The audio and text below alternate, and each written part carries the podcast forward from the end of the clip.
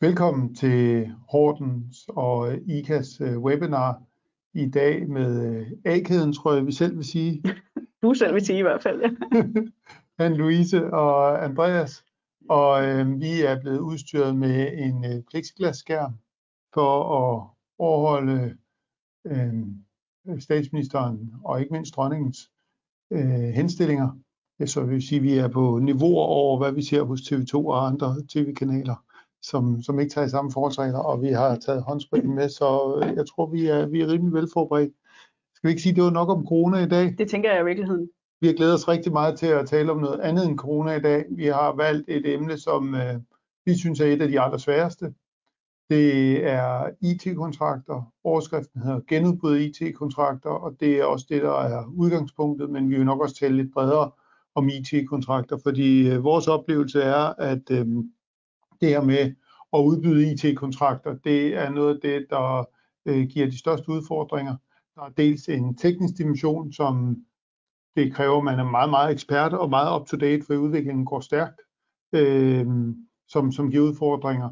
Vi har en juridisk dimension, som desværre sjældent har forstand på den tekniske dimension, så de to ting kombineret, det, der er en alvorlig faldgruppe, hvor vi selv må sige, at nogle af de største, der indkøber på området, indkøbsfællesskaber og andre, kan vi se er stærkt udfordret, både på at få lavet en god juridisk løsning, men måske også det, der er endnu vigtigere, få lavet en, en god øh, og holdbar kommersiel løsning.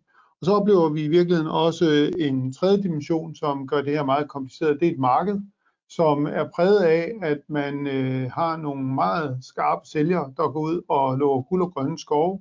Og så når vi kommer til selve driften af produkterne, så oplever vi, at øh, de er ikke færdigudviklede. Så det man øh, egentlig lovede, at produkterne skulle kunne, det kan de slet ikke.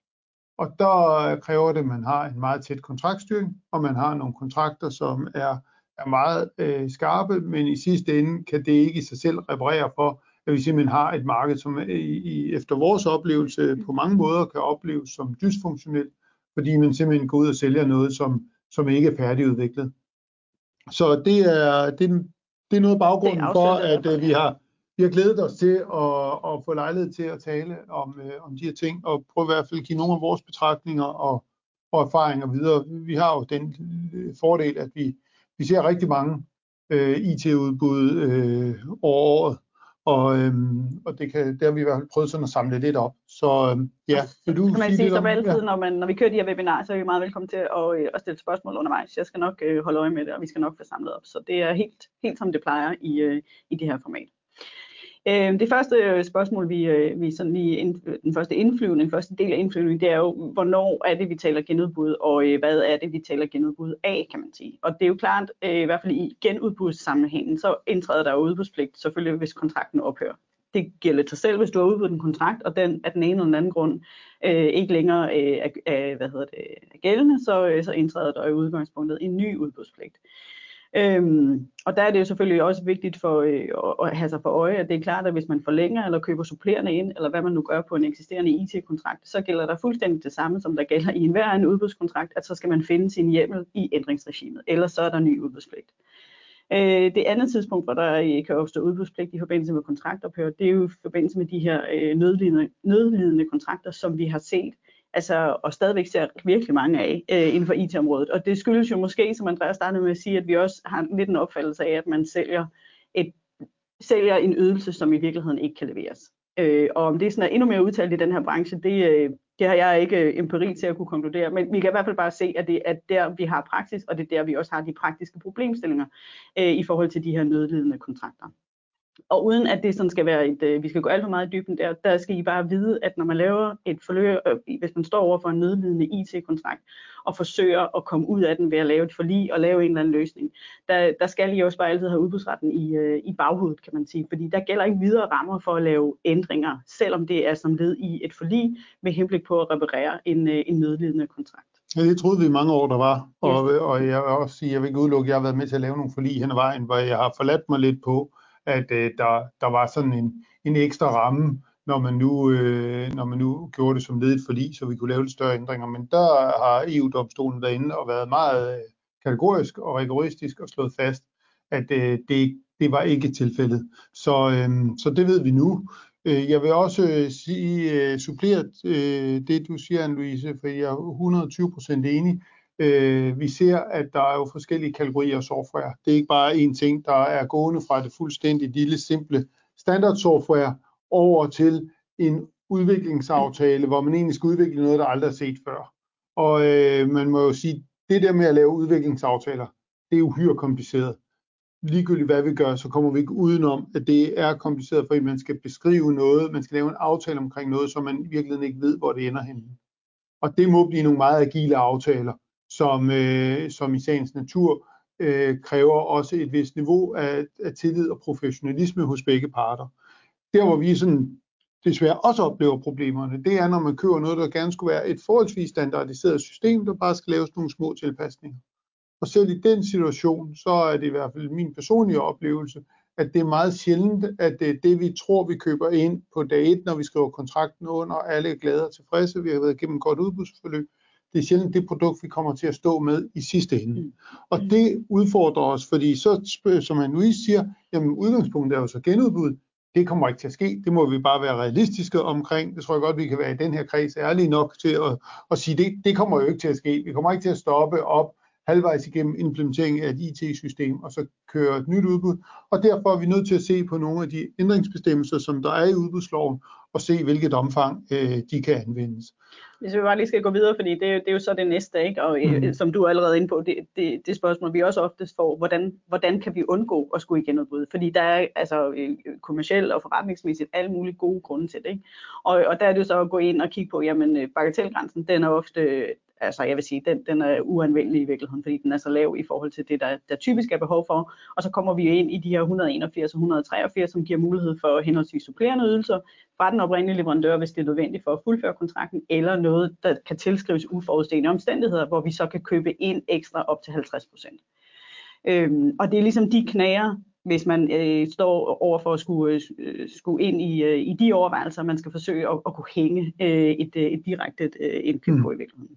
Og så er der den sidste, bare lige for at runde den af, i forhold til, hvornår man ikke skal igen udbud. Øh, udbudslovens paragraf 80, som jo giver mulighed for at tildele direkte, hvis der kun er én øh, leverandør, der kan opfylde behovet eller levere det, man ønsker at købe ind, fordi der øh, som følge af, af tekniske årsager ikke er, er konkurrence, eller øh, for at man kan, eller fordi det er nødvendigt for at beskytte øh, hvad hedder det, IP-rettigheder, eksklusive rettigheder. Og det, det er selvfølgelig en overvejelse, og det er også en overvejelse, vi altid skal gøre os. Det er bare vigtigt at sige, at den undtagelse, for det første er en undtagelsesbestemmelse, så det er os ansvar, at betingelserne er opfyldt. For det andet, så må den øh, manglende konkurrence ikke være skabt af ordregiver selv. Det siger næsten sig selv, men, men det er faktisk nogle ret svære overvejelser i forhold til, hvem er det egentlig, der har, der har gjort, at konkurrencen ikke er til stede.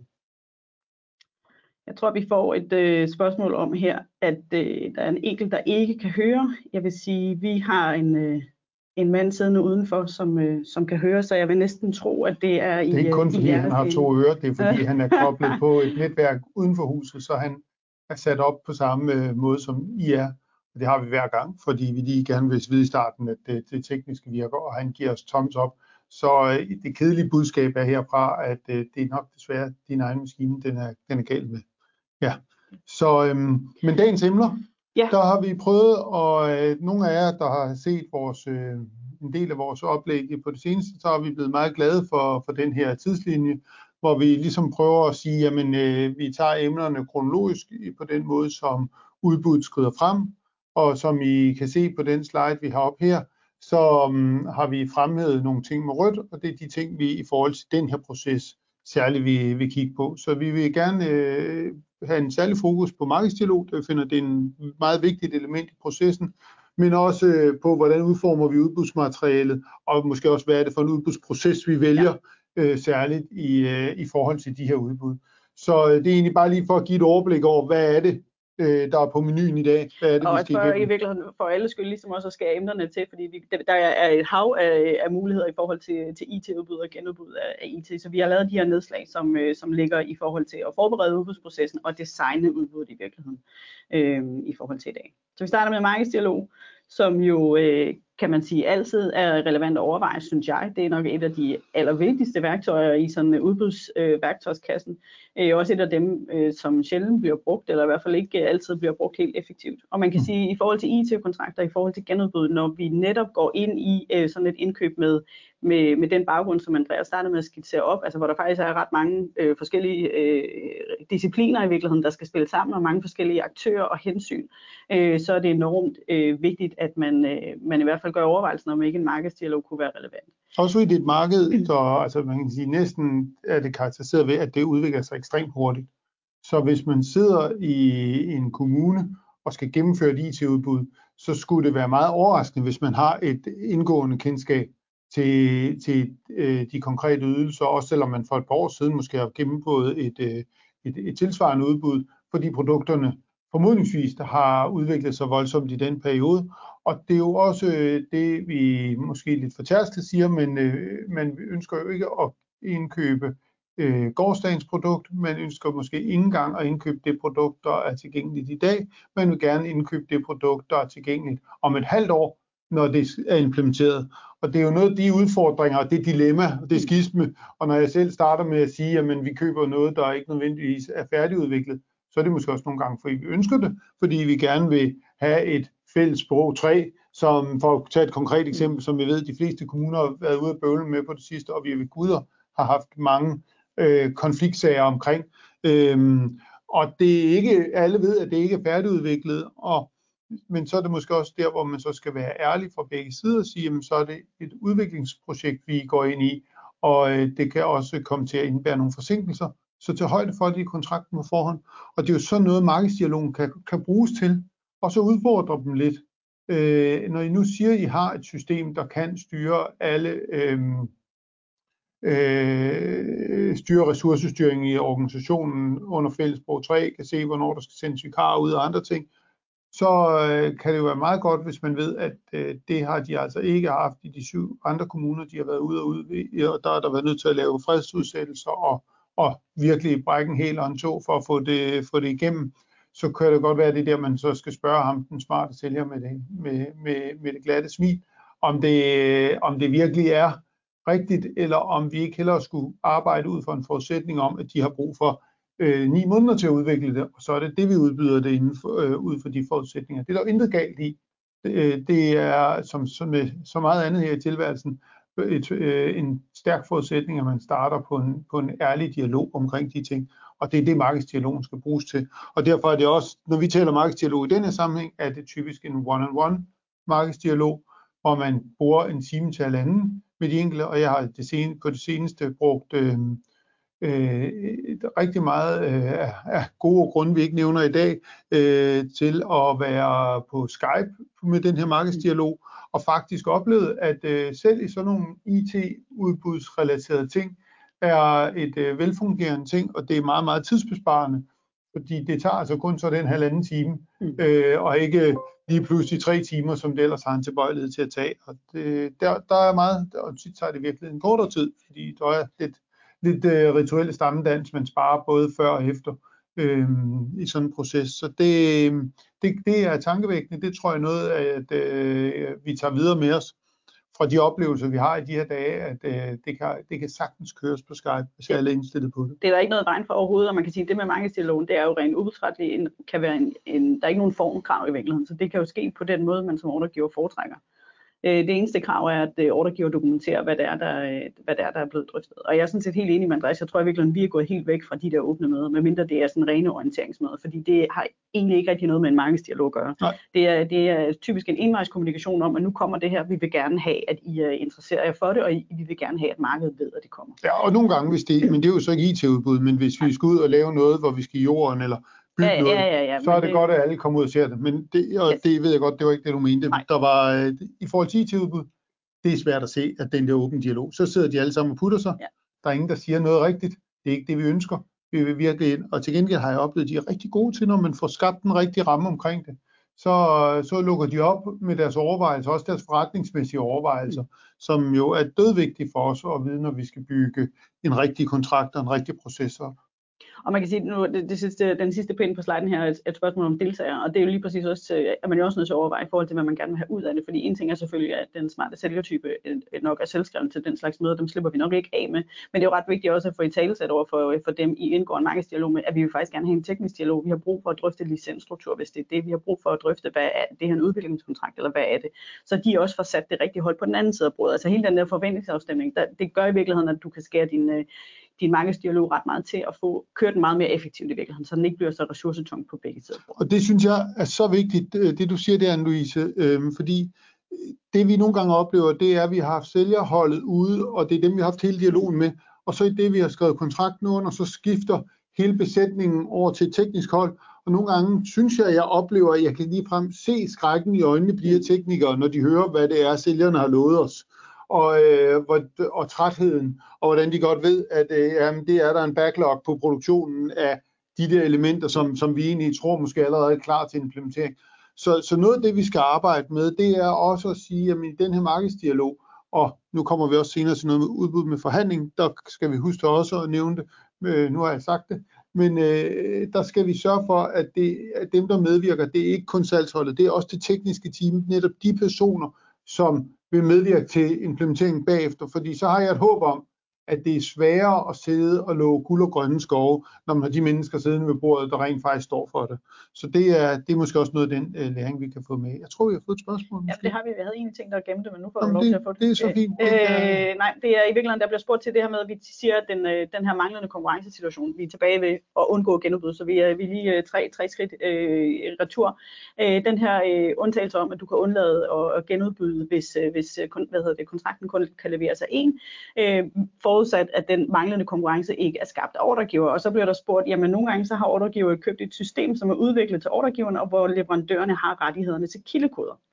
Øh, og så står ordregiveren et system, hvor i, en situation, undskyld, hvor systemet skal genudbydes, det vil sige med videreudvikling support, men ordregiver kan ikke genudbyde, mm. fordi man ikke har de rigtige rettigheder. Og der bliver spørgsmålet så, jamen har vi, er det så i virkeligheden ordregiver, der har skabt den manglende konkurrence ved egentlig ikke at øh, øh, kunne man godt, hvis man skulle vælge provokerende, ved ikke at sikre sig rettighederne i forbindelse med det første udbud. Fordi mm. Og det, der vil jeg sige, altså vi kommer, øh, vi må tage som udgangspunkt, vi får ikke rettighederne til kildekoderne. Øh, hvis vi begynder at stille krav om det, det var der i gamle dage nogle af statens kontrakter et krav om, og det var helt øh, håbløst, fordi øh, hvis man, øh, ah, det er så sort sagt, men det var i hvert fald øh, relativt bøvlet, fordi øh, der er simpelthen, hvis, bare som for at komme med et vildt eksempel, hvis du beder om kildekoden til nogle Microsoft-produkter, så kigger de bare på dig og smiler. Altså, det kommer ikke til at ske, ligegyldigt hvor meget vi hopper og danser. Så øh, det er nok ikke der, vi skal hen. Øh, når, vi skal, øh, når vi kommer til genudbuddet, så skal vi have sikret os, at vi har de data, der ligger der i et format, og vi ejer dataene først og fremmest, og de ligger i et format, så de kan transformeres over til det næste. Og det er jo noget, hvor vi virkelig har brug for noget teknisk bistand, fordi det er forskelligt fra, hvad systemer vi taler om, hvordan det skal ligge der. Mm. Og det er, det er så langt, vi kan gå. Øh, vi kan ikke forvente, at vi har retten til selve softwaret, medmindre det er noget, vi har fået udviklet specifikt til os selv. Så er det en anden situation det er ekstremt sjældent. Og jeg kan næsten ikke, jeg er svært ved at forestille mig den situation, hvor en kommune skulle komme ud i og skulle have noget helt specifikt udviklet. Det vil jeg i hvert fald tillade mig nogle gange at udfordre. Du, øh, du ser, Ja, ja, nej, men jeg tror i hvert fald, at der er ja. mange kommuner, der har en opfattelse af, at de også får noget kundespecifikt ja. øh, som led i indkøbet. Det kan man så diskutere. Og, jamen, det, det er jeg også enig i, og, så tag, og det, det er vigtigt, øh, fordi så er der jo en kerne, mm. som er standard, og så bliver der lavet noget specifikt rundt om. Det kan sagtens gøre, men der får man stadigvæk ikke, man kan ikke forvente at få rettighederne til kernen. Men det, der bliver udviklet til en selv, vil i et vist omfang få rettigheden til, men man får det som regel forhåbentlig også til en pris, hvor, hvor leverandøren lukrerer på, at nu udvikler de det til kommune X, men det er jo også med henblik på at sælge det til Y, Z og Å bagefter. Øhm, og det er der i virkeligheden ikke noget galt i, det skal bare afspejle sig i prisen. Øh, det, det er virkelig måske meget naturligt og godt, at, øh, at det kan genbruges. Også i den sammenhæng er, er genbrug en fin ting. Ja. Jeg tror, vi dansede lidt rundt om i virkeligheden at svare, svare på, om man kan bruge den undtagelsesbestemmelse i den, øh, i ja. den situation i virkeligheden, om det er en ordregiver skabt afhængighed af en, øh, en eksisterende leverandør. Og det, som Andreas siger, det er jo helt konkret, hvad, hvad, er der, hvad, hvad kan man bebrejde ordregiver her i virkeligheden? Kunne man have gjort noget andet? Hvis ordregiver ikke rigtig kunne have gjort noget andet, men er låst som følge af nogle, øh, nogle IP-rettigheder, så i udgangspunktet, så er det en 80 øh, situation. Selvfølgelig med en profilakse og alle mulige andre beskyttelsesforanstaltninger, fordi den har så snævert et anvendelsesområde. Noget af det, vi kommer til at tale om lidt senere, er jo også det her med konverteringsomkostninger, og om man kan kræve, at det er kompatibelt med et eksisterende system. Så der er jo mange muligheder for at udbyde på en måde, så man ikke, øh, kan man sige, nødvendigvis har det helt samme behov for at, at give indsigt, i hvert fald i alle dele af det system, man har. Men, men hvis vi, øh, jeg tror godt, vi kan sige, at paragraf 80 er en undtagelsesbestemmelse. Ja. Det vil sige, at klagenævnet for udbud vil fortolke den indskrænkning. Ja. Og jeg tror, hvis man har bragt sig i en situation, hvor man har låst sig fast til en leverandør, så vil man få spørgsmålet, var det nødvendigt? Mm. Kunne du ikke have gjort det på en anden måde? Og der, der skal man kigge så dybt ind i, i, i sig selv og sige, kunne vi ikke have gjort det? Og jeg er bange for, at det vil man i mange tilfælde få at vide, jo, det kunne man godt have gjort. Og så er det en øh, ordregiverskabt situation, mm. og så kan paragraf 80 ikke bruges. Og det tror jeg, jeg synes, vi er rigtig tit får spørgsmålet. Ja. Og, og, og for at svare sådan, det er lidt, lidt, lidt skarpt, men, øh, men, men, men forhåbentlig operativt, så er det klare udgangspunkt, det kan man ikke bruge paragraf 80 til. Det, det, det vil være svært, ikke? og det er i hvert fald kombineret, som, som du siger, Louise, med en, med en profylaxebestemmelse, hvis man skal, eller en profylaxebekendtgørelse, hvis man skal ud i det, fordi det, der er man virkelig inde i et højrisikoområde, når man kaster sig ud i den slags det, vil også, altså, det åbner jo en ladport for omgåelse, og vi, vi husker de gamle sager med, med de her KMD-systemer, mm. som, øh, som blev købt igen og igen, hvor det kostede et par kommunaldirektører livet. Det, det var ikke nogen køn proces, så det, det tænker jeg øh, også, man kan, kan huske sig, øh, tænke sig ind i. Godt. Der bliver spurgt supplerende, om man kan bruge den her paragraf 80 bestemmelse, hvis der kun er en system, der har en bestemt øh, funktion i deres system.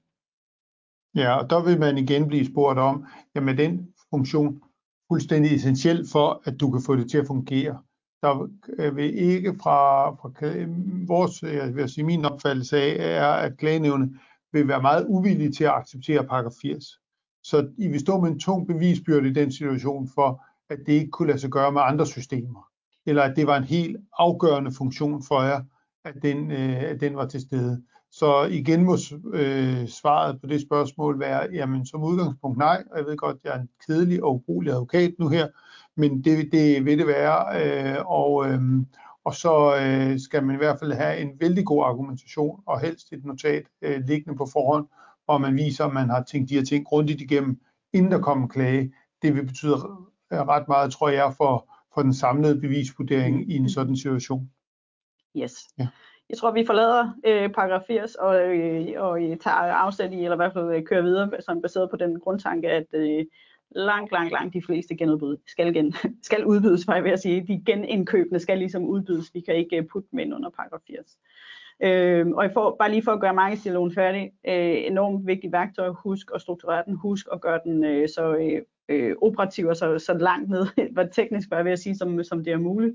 Øh, og så husk det her med, øh, med dokumentationen, øh, kan man sige. Og så det sidste, vi selvfølgelig også er nødt til at runde, når vi nu øh, taler markedsdialog, det er jo selvfølgelig, at man jo både på begge sider af bordet i virkeligheden har en klar interesse i, at vi ikke gennem en markedsdialog gør en bestemt øh, tilbudsgiver eller operatør inhabil.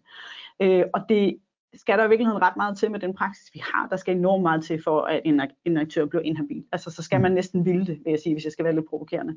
Øh, fordi at nej, vi må ikke skræddersy et udbudsgrundlag til en bestemt øh, løsning, men, men det tror jeg faktisk også, at de fleste ordregiver er meget opmærksom på, og er helt med på, hvordan vi undgår det. Og ja, selvfølgelig skal vi stille al viden til rådighed og give rimelig tid i den efterfølgende udbudsproces. Men gør vi det, så, så er det helt ufarligt i virkeligheden at have den der markedsdialog. Man kan kun blive klogere.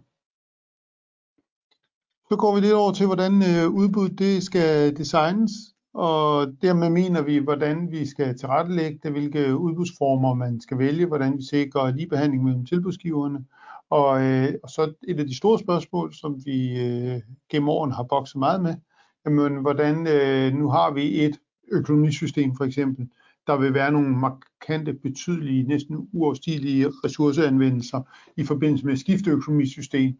Øh, kan kan vi lade det spille ind i forbindelse med processen? Det var så lige en cliffhanger, som vi kan komme, komme tilbage til. Altså tænker jeg virkelig også i lyset af de drøftelser, vi lige har haft med, med paragraf 80, kan vi, kommer vi også lige til at tale lidt om det her med, kan man stille krav om, øh, det er meget svært ord, kompat, kompatibilitet. Kompat, whatever, at ja. det, det ligesom passer sammen ja. med, øh, med det. At det spiller sammen med, øh, med det eksisterende system. Det er der også rigtig mange ordregiver, der har et ønske om at sige, jeg har den her løsning, jeg skal bruge noget, der ligesom kan tale ind i den eksisterende løsning.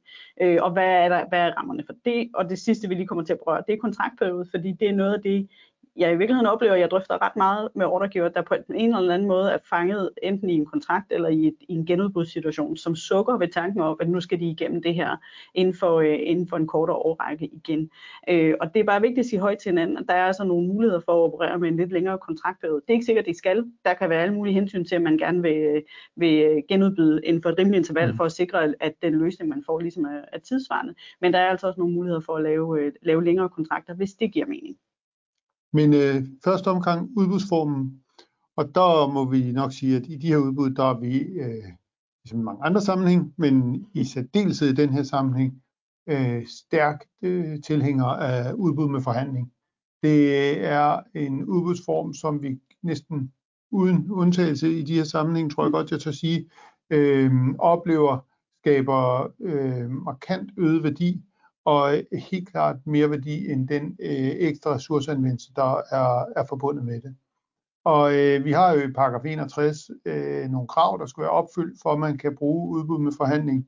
Og der har jeg næsten svært ved at forestille mig, det IT-udbud, hvor kravene ikke vil være opfyldt. Særligt hvis at vi lige tænker os om fra starten, og får tingene formuleret på en måde, så vi får synliggjort, hvad det er, vi gerne vil forhandle om, og øh, hvad det er dermed, der der giver berettigelsen til, at vi kører med, med udbud med forhandling.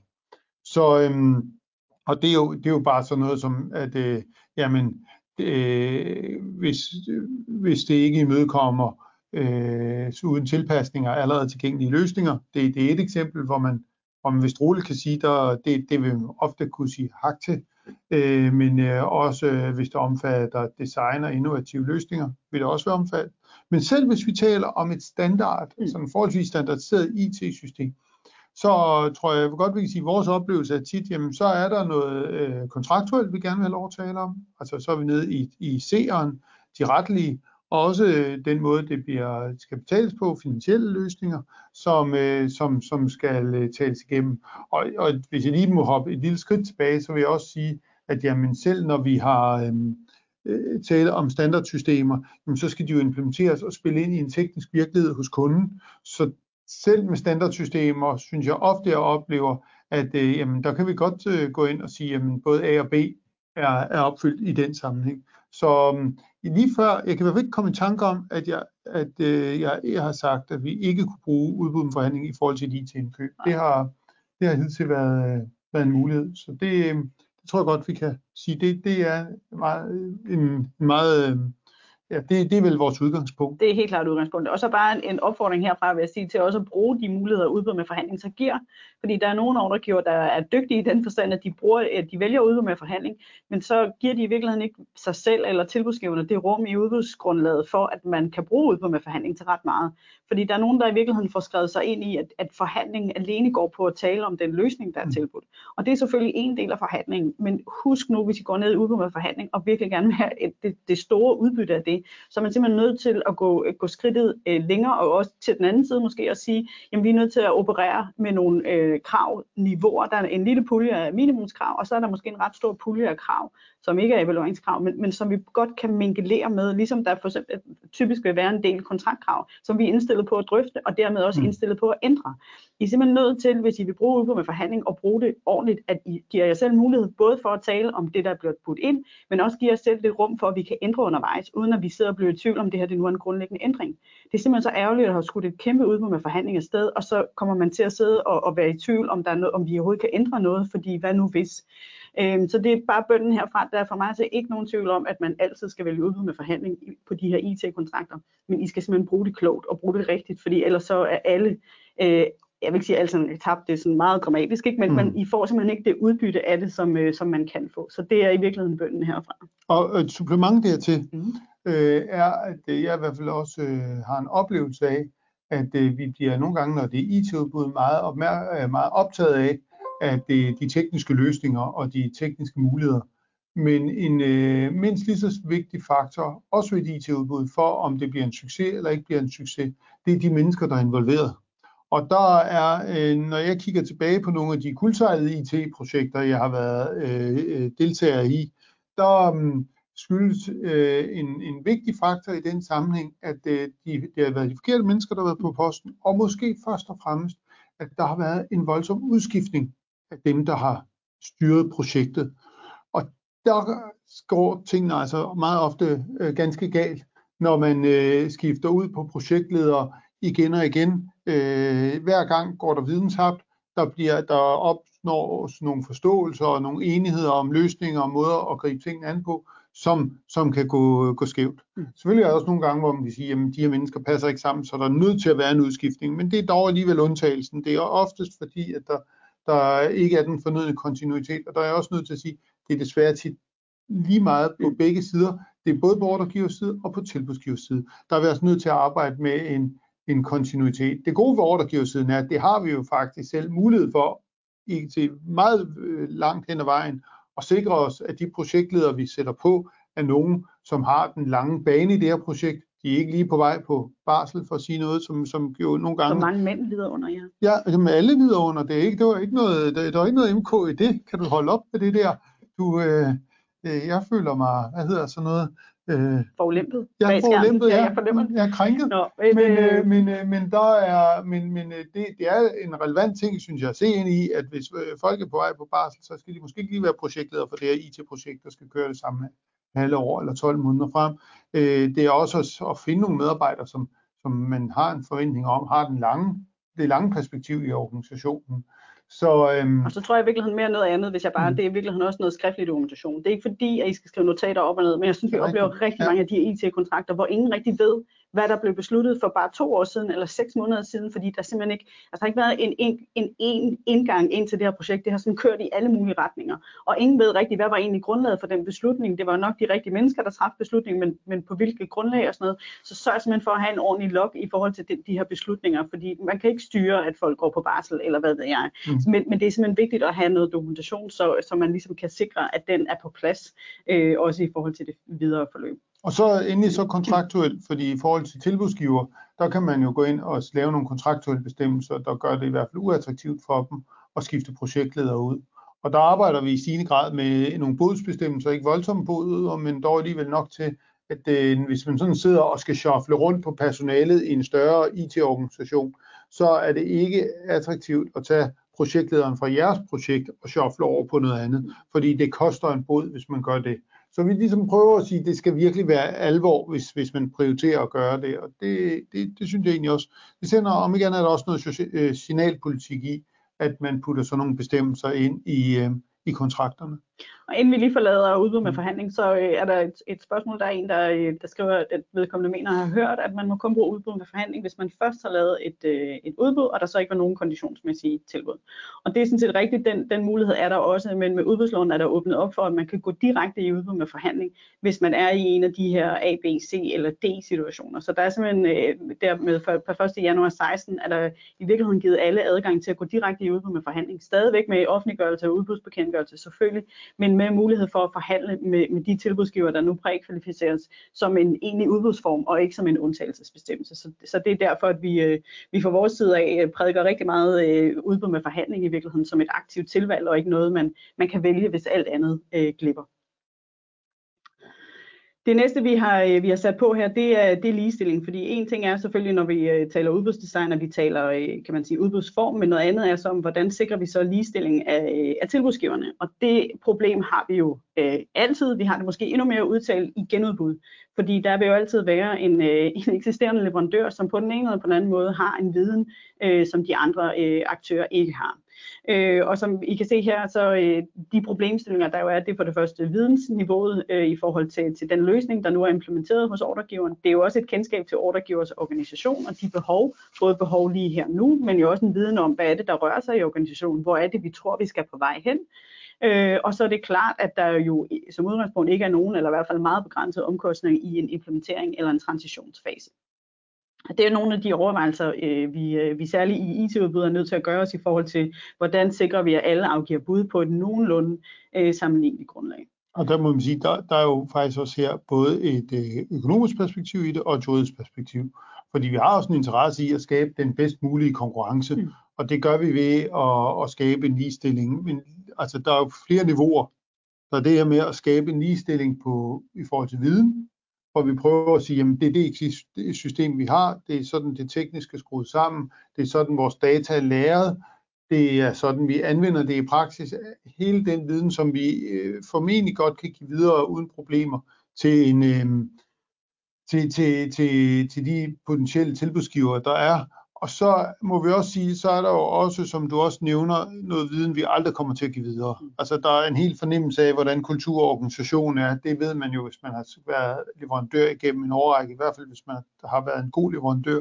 Øhm, og man, øh, man har jo også, øh, alt andet lige vil der være nogle konverteringer, som man sparer. Og der er noget af det, vi kan rette op på. Der er også andet, hvor vi bliver nødt til at være ærlige og bare arbejde med det helt åbent at det kommer vi ikke til at rette op på. Der er nogle ting, vi aldrig, der er noget, vi aldrig kommer til at udligne. Mm. Og der har vi en fantastisk dom her, der ja. i virkeligheden tager tager stilling til den sondring også, som, som jeg oplever. Ja, og som i virkeligheden er rigtigt, at den har nogle år på banen, men den er faktisk ret illustrativ i forhold til lige præcis det her med at håndtere øh, en eksisterende leverandør. Det her er specifikt i et IT-system, men præmisserne gælder sådan set i alle udbud. Det her det er et øh, omhandlet udbud, hvor øh, man blandt andet skulle udvikle og, øh, og lave en ny version af et eksisterende IT-system, der hedder Cordis. De første tre måneder af kontrakten øh, betragtede man så som en indkøringsfase, og det var beskrevet sådan, at øh, en, øh, en leverandør, øh, ny eller eksisterende, ligesom skulle gøre sig bekendt med det eksisterende system.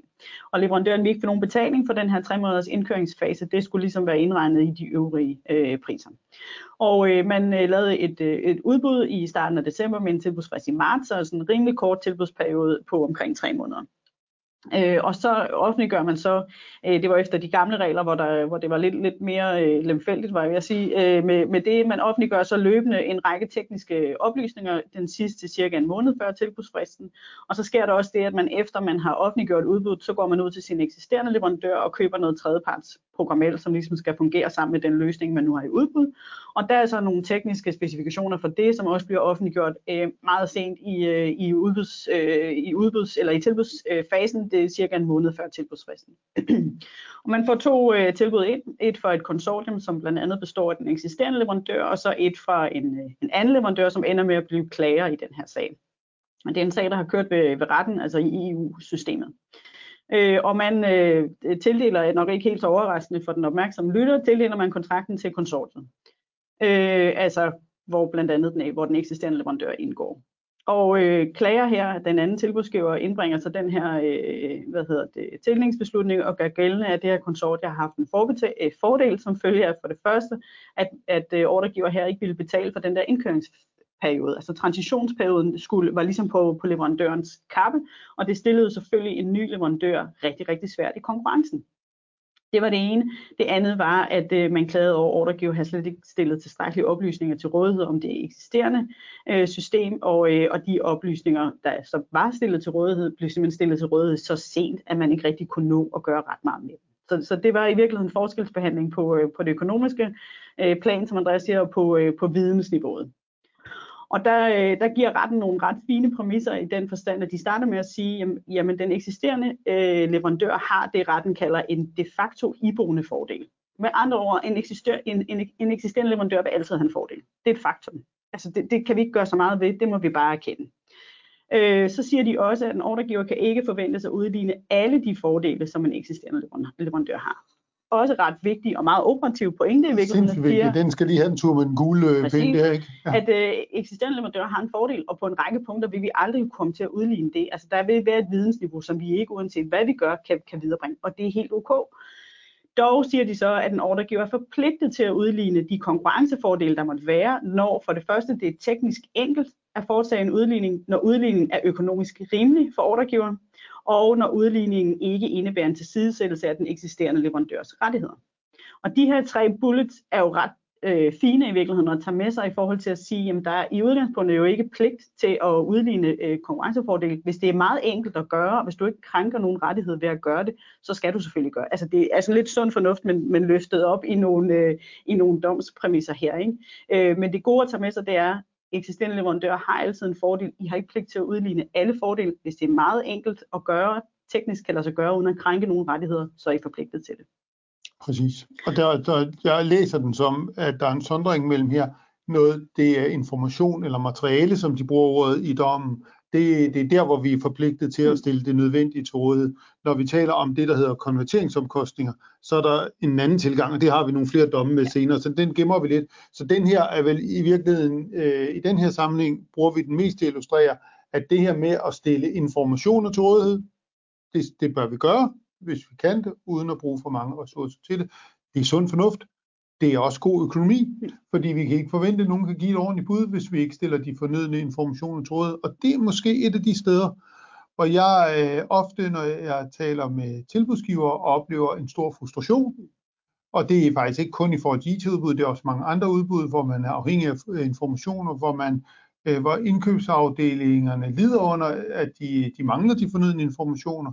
Øh, formentlig måske fordi de ikke er i besiddelse af dem, ikke kan få dem fra fagorganisationen, eller, øh, og det er der, hvor tilbudsgiveren nogle gange bliver rigtig, rigtig irriteret og måske ikke indleder dialog med os, fordi at de har en fornemmelse af, at de virkelig ikke øh, vil bruge, øh, vil give en, bruge tid på at give informationerne, fordi de er godt tilfreds med den eksisterende leverandør, og de ikke har et stort behov for et leverandørskift. Jeg siger ikke, det er sådan, men jeg kan godt sige med sikkerhed, det er sådan, tilbudsgiverne opfatter det. Og det betyder, at tilbudsgiverne kommer til os og spørger, er der ikke noget, vi kan klage over her? Fordi vi føler, at det er en unfair situation, der, der går. Og det er jo i hvert fald ikke i sig selv en, øh, en attraktiv situation. Så det tror jeg, man skal være meget opmærksom på, at det er det signal, man sender, når man ikke, øh, når man ikke vil dele informationerne. Godt. Der blev spurgt til, om det er alle, alle tre bullets, der skal være øh, opfyldt, og det, det er jo rigtigt, men derfor giver det stadigvæk for os mening at sondre mellem det der vidensniveau og så økonomien i det, fordi der står også her, at udligningen, du er forpligtet til det, og udligne, øh, hvis udligningen eller, er økonomisk rimelig for ordregiver, og det er lige præcis det, at det er i virkeligheden lidt en kattelem, fordi hvornår er det rimeligt for ordregiver at udligne. Som mm. ordregiver kan du også godt have en mere sådan totaløkonomisk interesse i, det kan jo ikke være rigtigt, at vi skal bære alle skifteomkostninger, fordi det bliver dyrere for os at skulle tage et nyt system. Øh, og, og derfor giver det mening at lave den der sondring, selvom retten stiller det op i, øh, i de der tre øh, bullets. Vi kommer tilbage til konverteringsomkostningerne nu, så jeg, jeg tænker... Men, men der står dog, så det er kumulativt med, at jeg oplever, at det går mest på, på materiale og, og informationer. Og konverteringsomkostningerne, dem tager vi nu, fordi det, det er en helt særlig fortælling. Ja. Og jeg virkelig også synes, der er et, øh, en meget vigtig økonomisk øh, side i, i det. Yes. Ja. Konverteringsomkostninger eller skifteomkostninger, det er jo øh, det begreb, vi bruger øh, i forhold til at finde ud af, hvordan skal vi håndtere den der ekstra økonomi, der er i, hvis vi i et genudbud vælger en ny løsning. En leverandør, som, øh, som skal til at sætte sig ind i øh, hvad hedder det, vores systemer, skal lave nogle integrationer, eller hvad ved jeg, og hvor der også måske er en, øh, en, en større eller mindre intern organisation, som skal læres op i at bruge et nyt system. Øh, der er noget, noget tid, men der er også øh, om med tid en del økonomi i virkeligheden. Og det er jo et, et øh, helt, helt reelt spørgsmål for mange at stille sig, hvad, hvad skal vi gøre med dem der? Skal vi sige, at vi bærer dem, fordi så får vi en ren konkurrence? Eller skal vi sige, jamen hvis der kommer en ny leverandør, så lægger vi den økonomi oven i det tilbud, velvidende, at vi derved stiller, alt andet lige stiller den eksisterende leverandør bedre i konkurrencen. Mm. Og øh, der er vi øh, i virkeligheden begyndt tid af, at vi har øh, to kendelser fra klagenødene for udbud, som ret fint illustrerer, hvad man, hvad man kan øh, som ordregiver, og selvfølgelig også, hvad man ikke kan.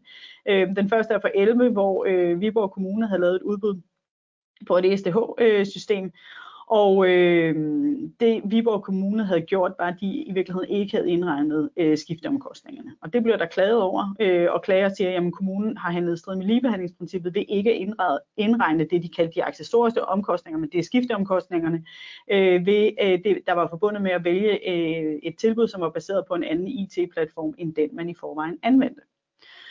Og øh, det er så det, klagenævnet skal, skal tage stilling til. Og, øh, og de, altså klagen er i virkeligheden sådan ret øh, lakonisk og siger, jamen hvis man kigger på den måde udbudsbetingelserne var skrevet på, så var der ikke noget grundlag for at konkludere, at man som indklaget eller som ordregiver skulle indregne de her omkostninger. Man havde altså ikke skrevet, at de ville blive indregnet, ergo var du ikke berettiget til indregning. Færdig slut. Øh, og så siger klagen så, at det forhold, at indklaget har valgt at foretage udbud sådan, at de her skifteomkostninger, der skyldes, at et tilbud er baseret på en anden IT-platform, end den indklaget i øvrigt benytter, ikke indregner, er ikke en overtrædelse af de udbudsretlige regler. Så klagenævnet siger i virkeligheden, jamen det er ikke en overtrædelse af udbudsretten, at du vælger ikke at inddrage dem. Øh, at, altså vælger ikke at lægge den til øh, andre øh, løsninger, end den du har i forvejen. Ja, Og det, det viser i virkeligheden, at der er, der er frit valg her for en, for en ordregiver, om man vil indregne det, eller man ikke. Vi kommer til en dom lige om lidt, der, der viser den anden side af den mønt, men, øh, men der, vi har flere domme, hvor kommunerne valgte ikke at indregne det, fordi måske de gerne ville have en mulighed for at skifte leverandør. Altså det er jo nok det, der virkelig ligger i den, den sag her, uden jeg kender den øh, baggrunden for den. Så kender jeg andre tilsvarende sager, hvor det, det typisk skyldes det valg, at man ikke indregner skifteomkostninger. Det er fordi, man gerne vil have en ny leverandør på, øh, på opgaven, og måske ikke har været top tilfreds med den, den eksisterende leverandør. Og det er, det er helt i orden. Det er savligt at gøre. Øh, det er mest normale nok det modsatte, mm. for det er den situation, vi, vi kommer til ja, det, det, det næste. det er en kendelse fra, øh, fra samme år i virkeligheden, hvor en udbud også havde, en ordregiver også havde udbudt i et ESTH-system, et ESTH-system, undskyld, og der har man skrevet i udbudsbetingelserne, at ved evalueringen af pris, vil man blandt andet lægge vægt på kun samlet skønnet udgifter til etablering og drift af et IT-miljø, som følger af leverandørens krav. Altså der har man i virkeligheden sagt, jamen vi udbyder nu, og øh, hvis der kommer en, øh, en løsning, som kræver, at vi får øh, nogle øh, interne omkostninger, så lægger vi et beløb på. Beløbet var ikke oplyst, det var det eneste, der stod her i udbudsgrundlaget. Og det er der så en tilbudsgiver, der klager til klagenødene over og siger, jamen men det her det er jo strid med gennemsigtighedsprincippet. Vi har jo afgivet tilbud i blinde. Vi anede ikke, hvad det var for et beløb, der vi blev tillagt øh, vores øh, tilbudssum. Og det giver jo sådan set meget fin mening, kan man sige, at klagenødene så kommer øh, til den konklusion og siger, jamen tilbudsgiverne har ikke på forhånd kunne gennemskue, hvad der var, der ville ske her, og derfor er det ikke tilstrækkeligt i forhold til gennemsigtighedsprincippet, at man bare oplyser, at man vil tillægge et beløb, når tilbudsgiverne ikke har haft mulighed for at kende eller beregne det her beløb. Øh, og derfor så tænker jeg, at kan man jo opsummere det her. For det første, I har ikke pligt til at inddrage skifteomkostninger. Det følger helt klart af den første kendelse, at det kan man i virkeligheden vælge. Man har ret til at inddrage skifteomkostninger eller konverteringsomkostningerne. Hvis man inddrager skifteomkostninger i evalueringer, så skal man selvfølgelig have lyst til at sige klart og tydeligt beskrive, hvad, altså, hvordan påvirker de her skifteomkostninger til på summen. Altså, det, det giver i virkeligheden lidt sig selv, om end jeg er helt med på, at det er enormt svært for en ordregiver at sidde og finde ud af, hvad, hvad er det egentlig for et beløb, der er rimeligt, fordi man aner ikke altid, hvad det er for en løsning, der kommer ind. Jeg tænker, vores anbefaling i de her sager er typisk, at vi lægger skifteomkostningerne over på tilbudsgiveren i det omfang, det er muligt. Det vil sige, at øh, alle omkostninger i forbindelse med konvertering af data skal tilbudsgiveren selv afholde. Øh, udgifter i forbindelse med træning af personalet, og der, der stopper vi ikke der. Vi går også ned og definerer, hvor meget træning skal til, hvor meget skal til. Udgifter i forbindelse med, at der er floorwalkers, som man kalder det i den, altså nogen, der går rundt i organisationen i nogle uger efter, og ligesom er der on site og hjælper med at få tingene til at fungere. Alle de omkostninger skal tilbudsgiver afholde. Det har den skønhed ved sig, at vi slipper for det, som Viborg Kommune her skulle til at gøre, og prissætte, hvad det er værd. I stedet for så er det tilbudsgiver selv, der, der prissætter det, og de øh, kan selv lave deres beregning. Så, um, så derfor bør vi vippe så meget af det over, vi kan. Det er ikke alt, der kan vippes over. Og det er måske det, du siger. Ja, fordi det har jo den svaghed, tror jeg, mange kommuner mm. oplever, at så, så bliver forventningerne til ordregivers øh, ressourcer bliver lige pludselig noget mindre, end den forventning, ordregiver sidder med selv. Og derfor er man også nødt til at have, altså være sikker på, at det en tilbudsgiver lægger ind, det, altså det også giver mening. Fordi mm. hvis man kan se, at der, der bare bliver øh, øh, regnet ind, så er man også nødt til at have nogle kontraktuelle mekanismer, der gør enten, altså det simpelthen kommer til at koste i økonomien, hvis, hvis det er forkert sat, eller at man som kommune får betaling, hvis man går ud. Altså I er simpelthen nødt til at have nogle mekanismer for det der, fordi ellers så vil tilbudsgiverne spekulere i det. Øhm, og så vil jeg sige, noget, en af de problemstillinger, jeg selv har stået i et par gange, det er i virkeligheden en, øh, en, en ordregiver, som har udbudt og ikke har ville lægge konverteringsomkostningerne over, og så står man til sidst med to tilbud, som ligger så tæt i pris, at man virkelig har lyst til at lægge de konverteringsomkostninger til. Fordi så, så er forskellen så lille, og man ved, at konverteringsomkostningerne alt lige, altså vil overstige den økonomiske forskel, der er. Ja. Og der er løbet jo kørt, hvis man har valgt ikke at tage dem med fra starten. Det jeg selv har gået funderet lidt på, det er, at det, det er vel ikke helt udelukket, stiller jeg spørgsmålet, at vi kunne lave en model, hvor, øh, hvor man ligesom øh, får beskrevet fra start, øh, at, de bliver, at de på en eller anden måde kommer, kommer i spil, hvis tilbudsgiverne ligger, eller hvis tilbudspriserne ligger inden for et interval. Ud fra sådan en mere total økonomisk betragtning. Det kunne man sikkert godt, men hvorfor ikke bare fra starten sige, at øh, de bliver lagt til? Mm. Altså, det er fair and square, ja. og, øh, men det kræver, det, det, jeg tror i virkeligheden, det nogle gange skyldes en uvilje i øh, ordregivers organisation mm. til at træffe beslutningen fra starten. Og det må jeg bare sige, det er ikke en god måde at gøre ja. det på. Det er bedre så at have mod til at sige, jamen øh, de omkostninger, der er, dem vil vi ikke sidde med. Og det er jo heldigvis et, som oftest et ønske, at man ikke skal skifte leverandør. det er jo et sundhedstegn, mm. og det leder så også lidt frem til det næste, måske lige efter et spørgsmål, fordi øh, det, det er jo som oftest et, et, et, et forfærdeligt scenarie rent organisatorisk at kigge ind i, at man skal skifte nogle af de centrale systemer, lad det være økonomisystem, eller mm. velfærdssystem, eller øh, ESDH-systemer, mm. nogle af de der, der virkelig er, er kernen i en moderne offentlig organisation.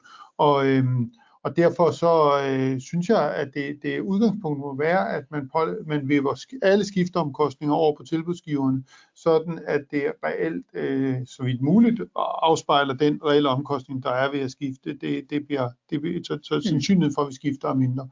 Og, og så, så har du fået et spørgsmål? Ja, jeg har fået et spørgsmål. Der blev spurgt, hvordan man skal håndtere den system, hvordan man skal indregne i virkeligheden den risikofaktor, at man skal skifte økonomisystem for eksempel. Mm. Og det kan man vel også godt håndtere i, under sådan et ja. Øh, konverteringsomkostning og skifteomkostningsperspektiv i virkeligheden for, øh, for prissat i et eller andet omfang den risikofaktor der. Det kan man godt, og man kan også sige, at vi forventer at skulle bruge så, så mange interne ressourcer på det. Det vil også blive lagt oveni, så vi ikke, det vil, det vil juridisk set være lovligt. Øhm, det er øh, tit en svær øvelse, når vi selv skal til at beregne, hvad omkostningerne er. Derfor plejer vi, eller har vi ofte gjort det, vi siger, jamen, vi er, øhm, vi lader, vi, alt det, vi kan vippe over på tilbudsgiver, som de skal foretage kvitterfrit, det gør vi, og vi beskriver ned i detaljer, så vi har styr på dem bagefter, så vi rent faktisk får det. Men vi lader ikke øh, de ting, som er internt i organisationen, det vipper vi ikke over. Det tror jeg ligesom har været det, vi har de fleste situationer endt op med, og så må der kende at sige, at nogle gange koster det altså at skifte leverandør, men det er også noget med at sige, at et skifte kan også nogle gange være sundt. Altså selvom at det, det er redselsfuldt, når man er midt i det, så kan det, kan det nogle gange godt føre til noget bedre på den anden side.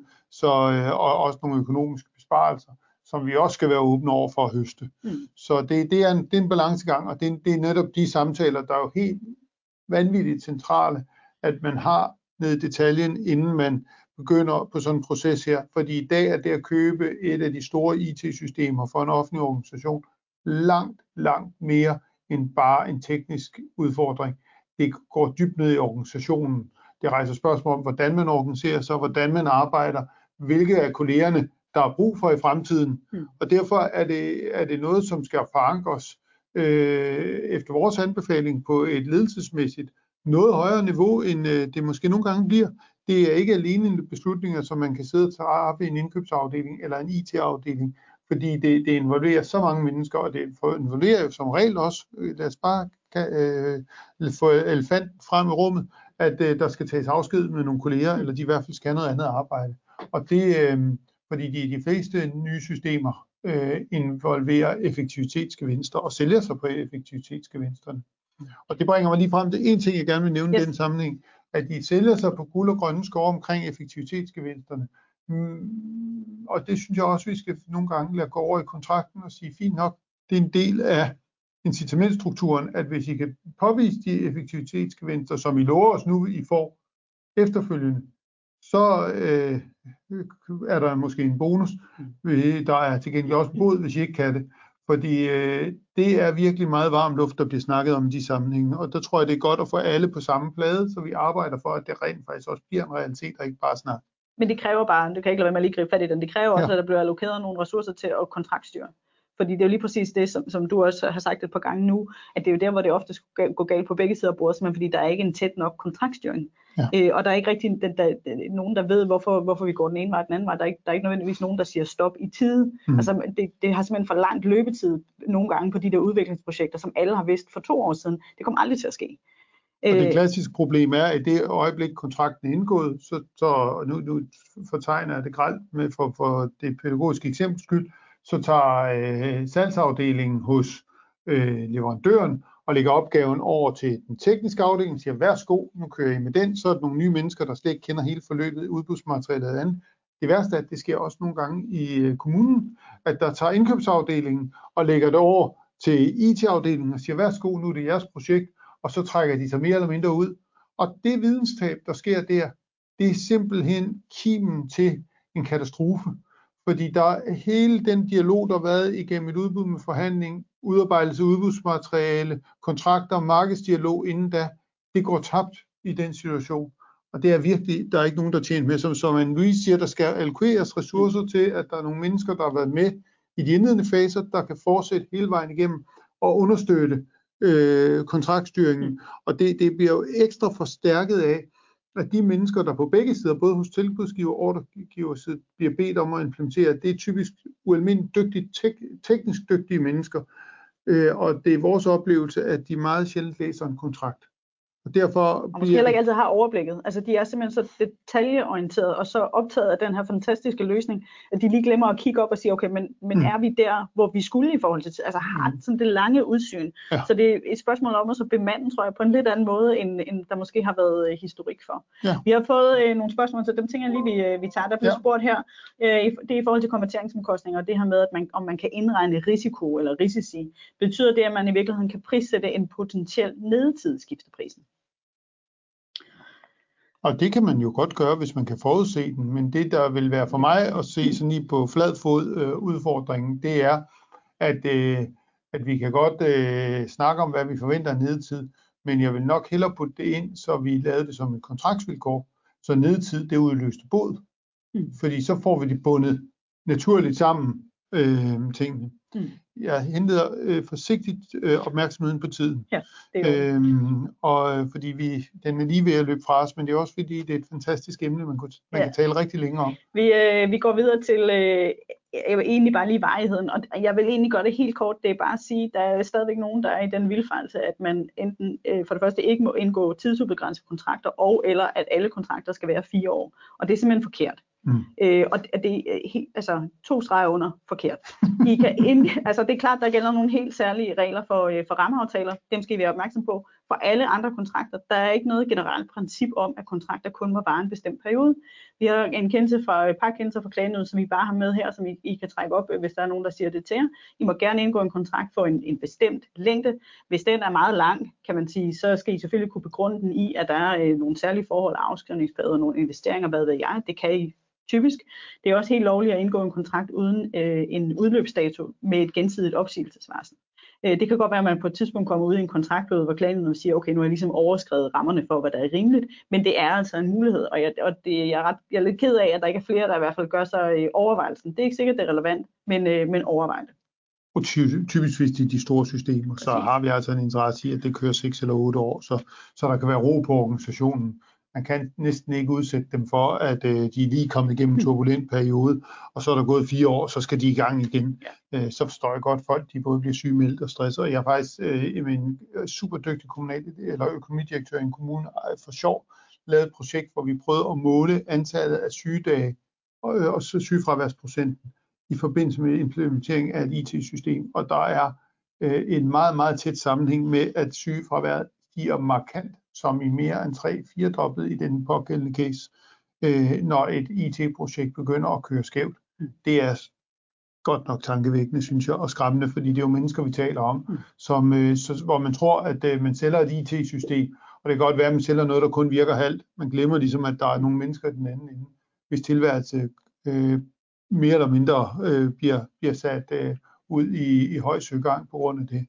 Så ja, det er et stort ansvar, man tager, når man går ind i sådan nogle projekter. Ja. ja. Med få minutter tilbage går vi lige ind i øh, det sidste emne, som er øh, de kontraktuelle bestemmelser. Og jeg vil sige, jeg synes faktisk, vi har været omkring det, så vi godt kan forsvare og, øh, og gøre det sådan lidt, lidt kortere.